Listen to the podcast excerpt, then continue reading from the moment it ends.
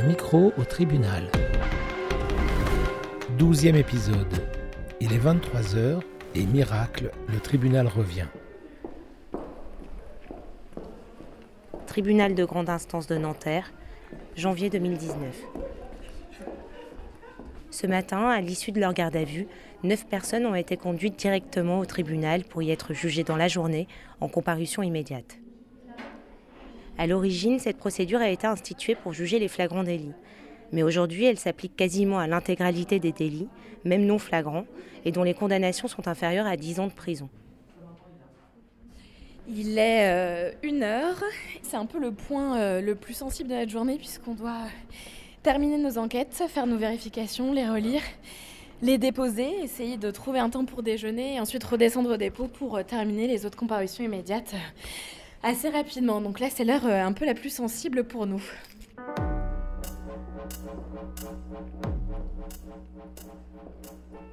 Émilie fait des enquêtes sociales dites rapides, c'est-à-dire qu'elle rencontre les prévenus avant qu'ils ne soient jugés et en suivant un formulaire type, elle leur pose un certain nombre de questions sur leur famille et leur situation professionnelle. Ces enquêtes dressent dans l'urgence le parcours de vie du prévenu. Elles sont ensuite remises à l'avocat, au procureur et au juge qui en prennent connaissance parfois seulement en cours d'audience. Les procédures arrivent donc avec les prévenus euh, au fur et à mesure de la matinée et donc le procureur et le président du tribunal en prennent connaissance euh, à ce moment-là. Voilà, c'est une justice qui est rapide. Il est 13h, les comparutions immédiates commencent dans une Dans une demi-heure. demi-heure. Et donc là, nous avons euh, six comparutions immédiates à rendre. Donc on doit encore faire les vérifications, les relectures, puis ensuite les déposer avant de redescendre au dépôt, terminer toutes les comparutions immédiates pour lesquelles nous sommes mandatés.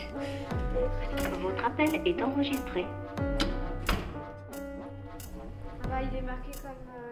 Dans 30 minutes, les audiences vont donc commencer.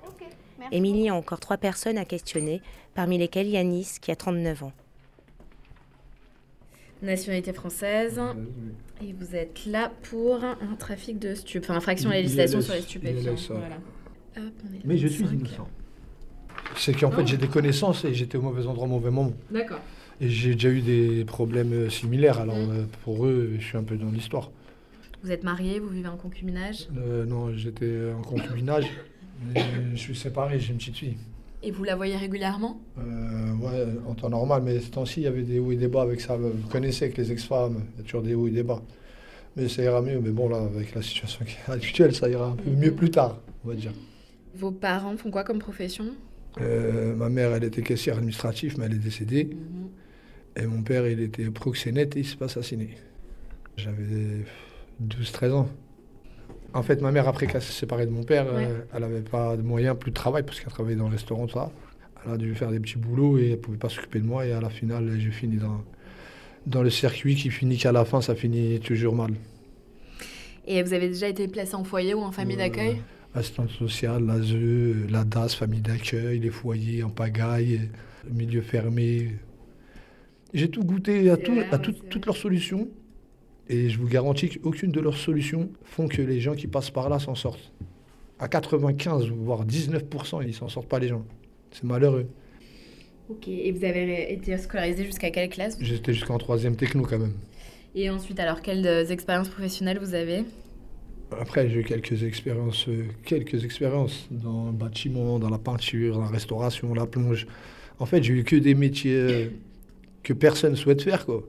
Mais quand on n'a pas de diplôme, on n'a pas le choix. Et à force, ça m'a pas plu et j'ai dit non, je peux pas faire ça, c'est pas pour moi ça.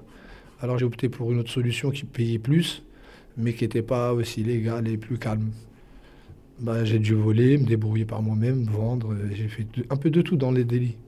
Vous avez été incarcéré de multiples reprises? Si là aujourd'hui j'y vais, ça sera la 15e fois. Et j'ai 39 ans. Et je vous laisse imaginer le parcours. C'était quand votre dernière peine? Il y a deux ans. C'était une peine de combien de temps La dernière, j'entends? C'était pas longtemps, c'était quoi? Euh, Six mois, je crois, un truc comme ça. Ouais, une petite peine, quoi. Et depuis que vous êtes sorti, qu'est-ce que vous avez fait? Depuis cette peine-là, je me suis débrouillé, quoi. J'ai travaillé un peu au black, Ok. l'étanchéité sur les toits, encore des travails euh, ingrats, mal payés. En fait, j'ai fait que des sales boulots, des boulots que personne ne veut faire, où il n'y a pas de qualification, des boulots très durs en plus. J'ai dit non, c'est pas ça, c'est pas pour moi ça, je préfère pas. Et là, en ce moment, vous travaillez?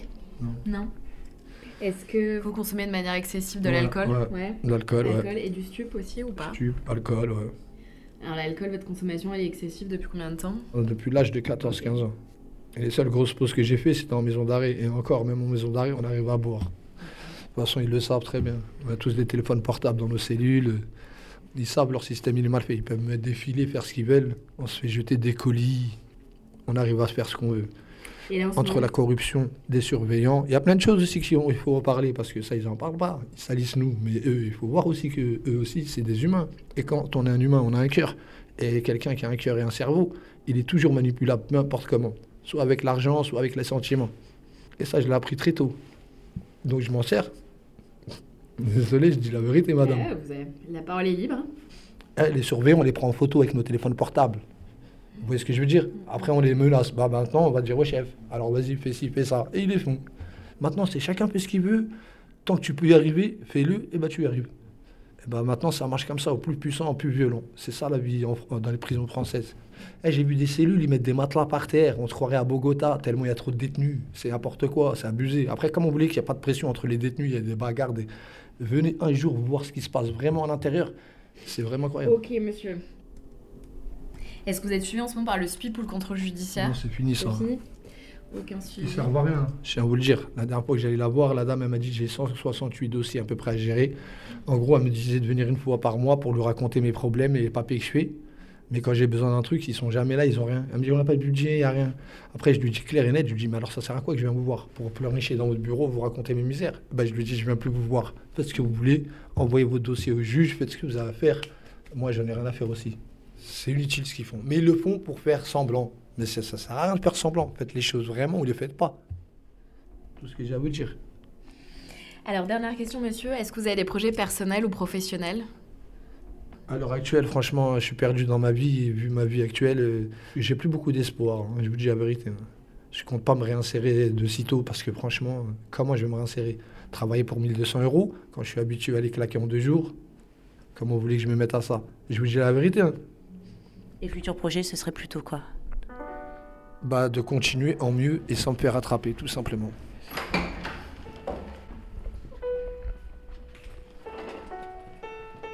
Il est 13h20.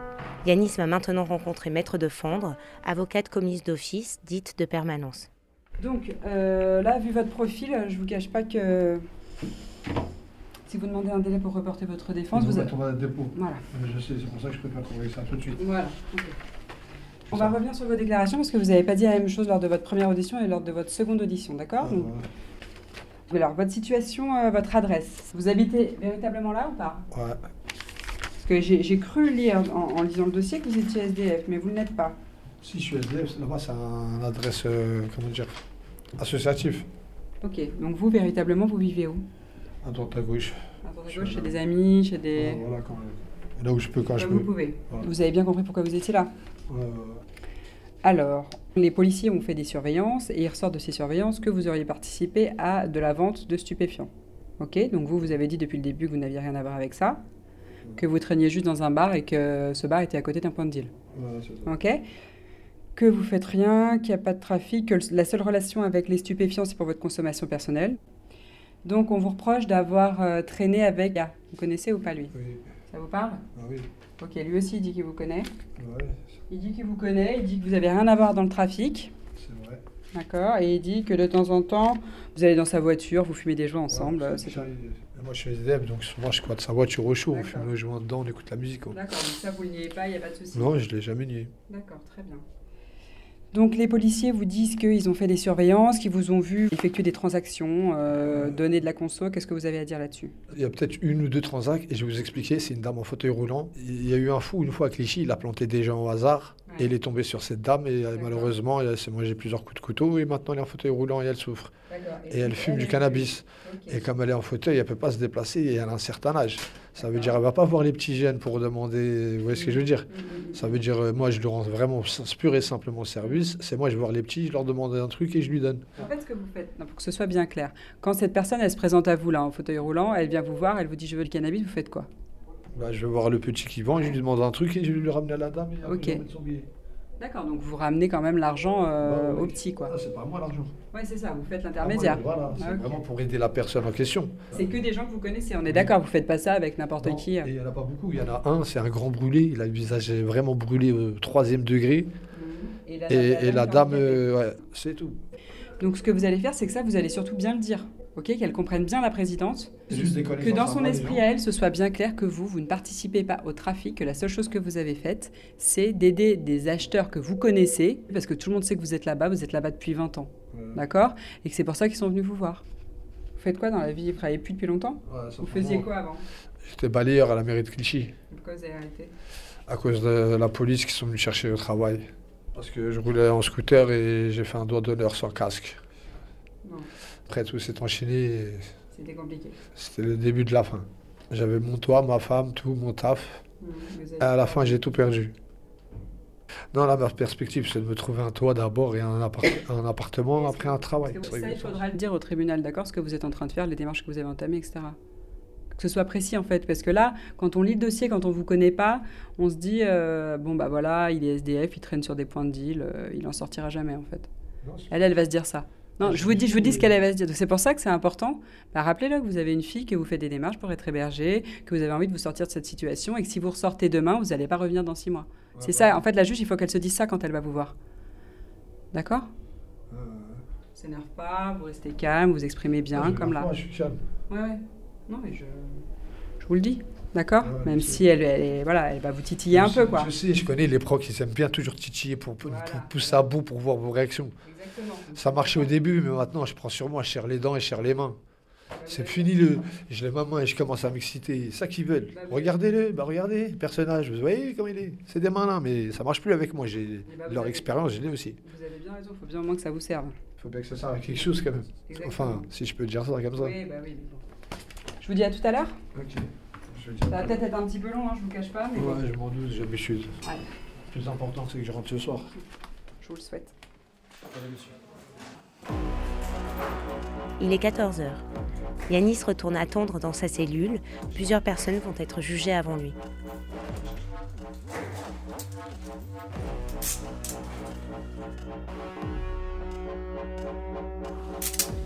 Six heures sont passées.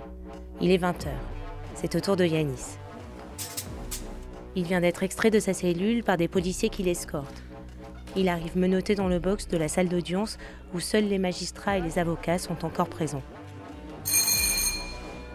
On peut monter l'affaire des quatre. Très bien. D'accord, très bien. Yanis n'est pas le seul à être jugé dans cette affaire de trafic de stupéfiants. Trois personnes sont à ses côtés dans le box, parmi elles la nourrice présumée, c'est-à-dire la personne suspectée d'avoir gardé la drogue à son domicile, un homme handicapé et suivi psychologiquement.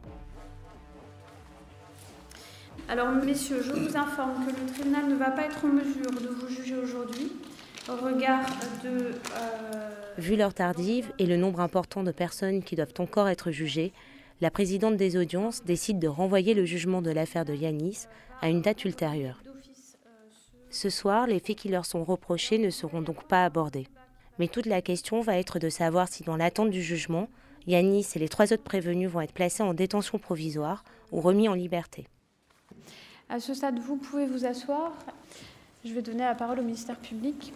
Merci Madame la Présidente. Alors, je vais différencier le traitement des quatre euh, prévenus. Euh, je vais vous demander pour... La procureure demande à ce que trois prévenus, parmi lesquels Yanis, partent en détention.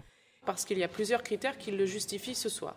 Le premier des critères, c'est éviter la concertation entre les mises en cause qui ne reconnaissent pas du tout les faits qui leur sont reprochés. Et donc, dans l'attente de la prochaine audience, il ne faudrait pas qu'ils puissent discuter euh, d'une version à avoir devant la juridiction. Le deuxième critère, c'est le critère d'éviter le renouvellement de l'infraction. Ces individus ont tous été condamnés par le passé pour des faits de trafic de stupéfiants. Au vu de ces éléments, je vous demanderai de le placer en détention provisoire. Merci Madame le procureur. La défense, dans l'ordre qu'elle souhaite. C'est au tour des avocats des prévenus de prendre la parole. En dépit de son casier judiciaire à 21 L'avocate de Yanis explique qu'il présente toutes les garanties nécessaires pour ne pas être placé en détention provisoire dans l'attente de son jugement. Il a tout intérêt à euh, se représenter devant vous et il le sait. Madame, Monsieur, dans l'intérêt de Monsieur, moi je suis choqué parce que, voyez-vous, est-ce que la présomption d'innocence, elle a un sens? Le tribunal vient nous dire on ne peut pas prendre le dossier sur le fond. On comprend, il est 21h.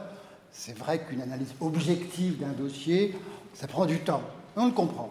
Sauf que Madame Président de la République s'appuie sur le fond du dossier pour vous dire bah, attendez, oh il y a un risque de pression, de concertation, et finalement, voyez-vous, dans le dossier, bah, les trois qui sont là, bah, finalement, vont faire pression sur euh, la nourrice, etc., etc. Mais de qui se moque-t-on, le président, madame, monsieur? De qui se moque-t-on? Ces garçons, il faut quand même être objectif. Quatre jours de garde à vue. Quatre jours. Aujourd'hui, nous sommes le cinquième jour de garde à vue. Il est 20h30, ils ont été déférés à 10h. Cinq jours de garde à vue. La présomption d'innocence, elle a un sens. Pardonnez-moi. Mais quelle justice Quelle justice on, attend depuis 10h du matin on se lève, on ne peut pas plaider le dossier, parce que moi j'aurais voulu plaider le dossier, le président. J'aurais voulu le plaider, je ne peux pas le plaider. C'est une mauvaise justice, c'est mon sentiment. Moi je vous dire l'état du dossier. Vous n'avez pas d'éléments objectifs vous permettant de penser qu'il a commis une infraction. Mais bien évidemment, c'est facile. On en comparution immédiate, il est 20h30, pourquoi pas en prison? Ben non, non, non, je dis non. Je dis que vous avez quand même des individus. Encore une fois, la prison, c'est pas quelque chose d'anodin, c'est pas quelque chose d'anodin. Mais oui, on se fiche d'eux. Encore une fois, 4 jours de détention pour un petit dossier dans lequel, in fine, in fine, c'est 600 grammes, 600 grammes de stupéfiants et 600 euros. C'est pas plus que cela, pas plus que cela. Et c'est pas la cocaïne, l'héroïne, c'est du cannabis, c'est pas plus que cela, pas plus. Madame le Président, Madame, Monsieur, je vous demande de placer ce garçon sous contrôle judiciaire et je peux vous assurer qu'à la prochaine audience, il sera présent. Merci, Madame. Bah oui, Madame le Président, effectivement. Nous sommes effectivement dans une situation où, vous plaider devant vous ce soir à, 20h45, ça représente un peu un marché de dupes. Nous, on est prêt à plaider, vous, vous ne l'êtes pas, et c'est bien compréhensible. Mais est-ce que c'est eux qui doivent forcément en payer le prix? Euh, Je ne suis pas certain. On n'a qu'à retirer de notre code de procédure pénale la notion de présomption d'innocence, la notion de, doute euh, qui profite à l'accusé, et la belle phrase qui consiste à dire que la liberté est la règle et la détention est l'exception, mais il n'y a qu'à l'acheter aux orties aussi. Mais dans des affaires comme ça, Madame le Président, Madame Monsieur, on peut peut-être trouver d'autres solutions à ce moment-là, effectivement, on commence un tout petit peu à, lever le coin du voile de la justice et faire quelque chose qui ressemble à ce qui est dit dans les textes. Merci, maître. Euh, est-ce que vous voulez ajouter quelque chose sur ces points, messieurs? Ou pas? Non, pas de, pas de rien. D'accord. Euh, la décision émise en délibéré sera rendue après la suspension d'audience.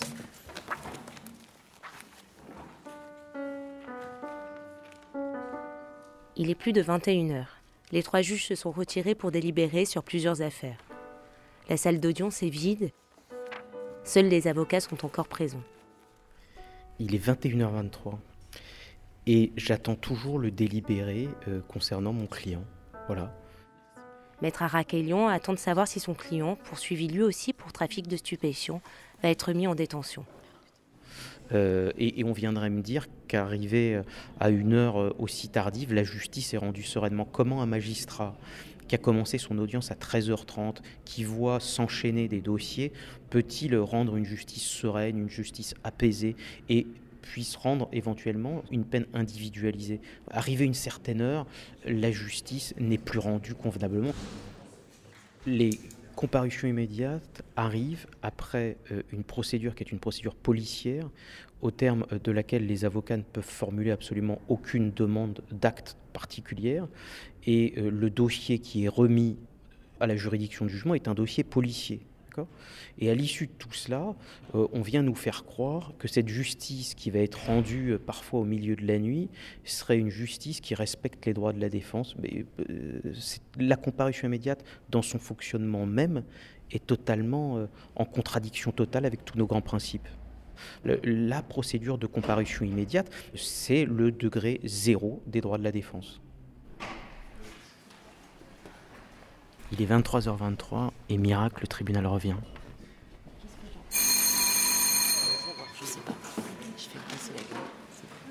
Merci, l'audience est reprise. Asseyez-vous. Euh, messieurs, vous êtes placés en détention provisoire au regard du risque de réitération des faits et de l'absence de garantie suffisante de représentation en justice. Euh, monsieur qui était euh, assisté par maître Logerie. Ouais. Alors je n'ai plus le, le, c'est la fatigue. Le oui, le, le monsieur, euh, voilà, Monsieur Logerie nous a informé d'un certain nombre de difficultés vous concernant et en conséquence vous allez être écroué à la maison d'arrêt de Fleury-Mérogis. C'était une demande de sa part. Et je vais dans quelle détention s'il vous plaît? Les deux autres vont à la maison d'arrêt des Hauts-de-Seine. Mais pourquoi moi je vais pas notaire Haute-Seine, Pourquoi je vais pas notaire, madame? C'était une demande de votre conseil. Mais moi, je lui, on lui et moi, c'est parce qu'on s'est convenu, il m'a rien dit, moi. Ah bah écoutez. Mais pourquoi il décide à Mais pourquoi il décide à ma place Pourquoi il pouvait lui dire qu'il est viré sur le champ Ça a rien qu'il vienne, le, le premier là. Monsieur. C'est vraiment fils de pute. Vous serez convoqué par l'association de Non, non, non, non, non, il n'y a pas de parloir sauvage. Je sais que c'est difficile, mais rien du tout. Donc là, vous serez convoqué par cette association. Qu'est-ce que je viens de dire, messieurs, dans le box? Et l'audience est levée.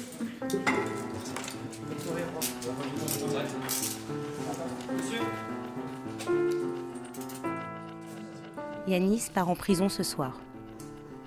Il restera en détention pendant plus d'un mois jusqu'à son jugement. Il sera condamné à une contrainte pénale de 18 mois. C'est-à-dire qu'il devra respecter plusieurs obligations, parmi lesquelles être suivi pour son addiction à l'alcool. En cas d'inexécution, il passera un an en prison. À presque minuit et après plus de 10 heures d'audience, est-il encore possible de juger? La présidente de ces comparutions immédiates, qui a préféré garder l'anonymat, en doute. Après, justice expéditive, justice de pauvre, je dirais qu'on essaie que non. J'espère que ce n'est pas une justice expéditive, surtout je l'espère. C'est vrai que c'est une procédure euh, de comparution rapide, ça c'est vrai. Le temps manque. Je dirais que la plus grande difficulté pour moi, c'est la fatigue. Et la fatigue fait aussi commettre des erreurs. hein. Et moi, je sais que dans ces cas-là, je, peux être euh, euh, plus, plus colérique, entre guillemets. Et là, oui, je peux ressentir un certain accablement à, à ces audiences si longues. Quoi. Je me dis que tout ceci n'est pas très raisonnable. Et je me dis, et je me le dis pas que euh, à 23h à une audience de comparution immédiate, mais je me le dis euh, pratiquement tous les jours que décidément l'autorité judiciaire manque euh, beaucoup de moyens en France. Là, je m'exprime absolument à titre personnel. hein. Je, vous dévoile ma conviction absolue, c'est que il faudrait qu'on soit beaucoup, beaucoup plus nombreux pour pouvoir rendre la justice dans de meilleures conditions. Mais quant à la question de savoir si je m'interroge sur la justesse des, décisions que je peux rendre, la réponse est oui tout le temps, évidemment.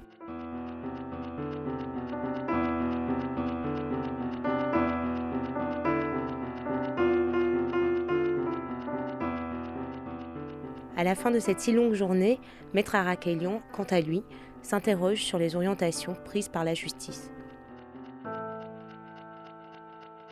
Ce qui est quand même assez symptomatique, c'est qu'on on se rend compte euh, aujourd'hui, par exemple, qu'il y a énormément de dossiers euh, de trafic de stupéfiants. Parce que euh, la politique du parquet, notamment de ce tribunal, c'est d'éradiquer le trafic de stupéfiants, ce que je peux entendre. Mais à côté de ces cités qu'on veut éradiquer, il y a des grandes tours également. Les tours de la défense, pour être tout à fait explicite, où il y a des personnes qui tous les matins ont des costumes trois pièces et des chemises blanches, et, et puis euh, qui commettent des délits qui sont un peu moins visibles, mais qui sont tout aussi euh, pénalement répréhensibles et, problématiques pour l'ordre public. C'est euh, les délits d'ordre financier, mais c'est pas trop la priorité de ce parquet, j'ai l'impression. On est sur le département des Hauts-de-Seine, donc je crois le département le plus riche de France. Mais la priorité, parce que ça c'est visible, c'est le trafic de stupéfiants. Voilà. Donc euh, on se gargarise euh, avec des chiffres et en remplissant des tableaux en disant qu'on a éradiqué un trafic de stupéfiants, alors que trois minutes après, euh, si on y retourne, il y a toujours les mêmes personnes en bas des tours qui continuent à vendre. Voilà. S'ils vendent, c'est qu'il y a peut-être des problèmes un petit peu plus profonds que ça et qu'on leur a peut-être pas proposé autre chose quoi, comme alternative dans la vie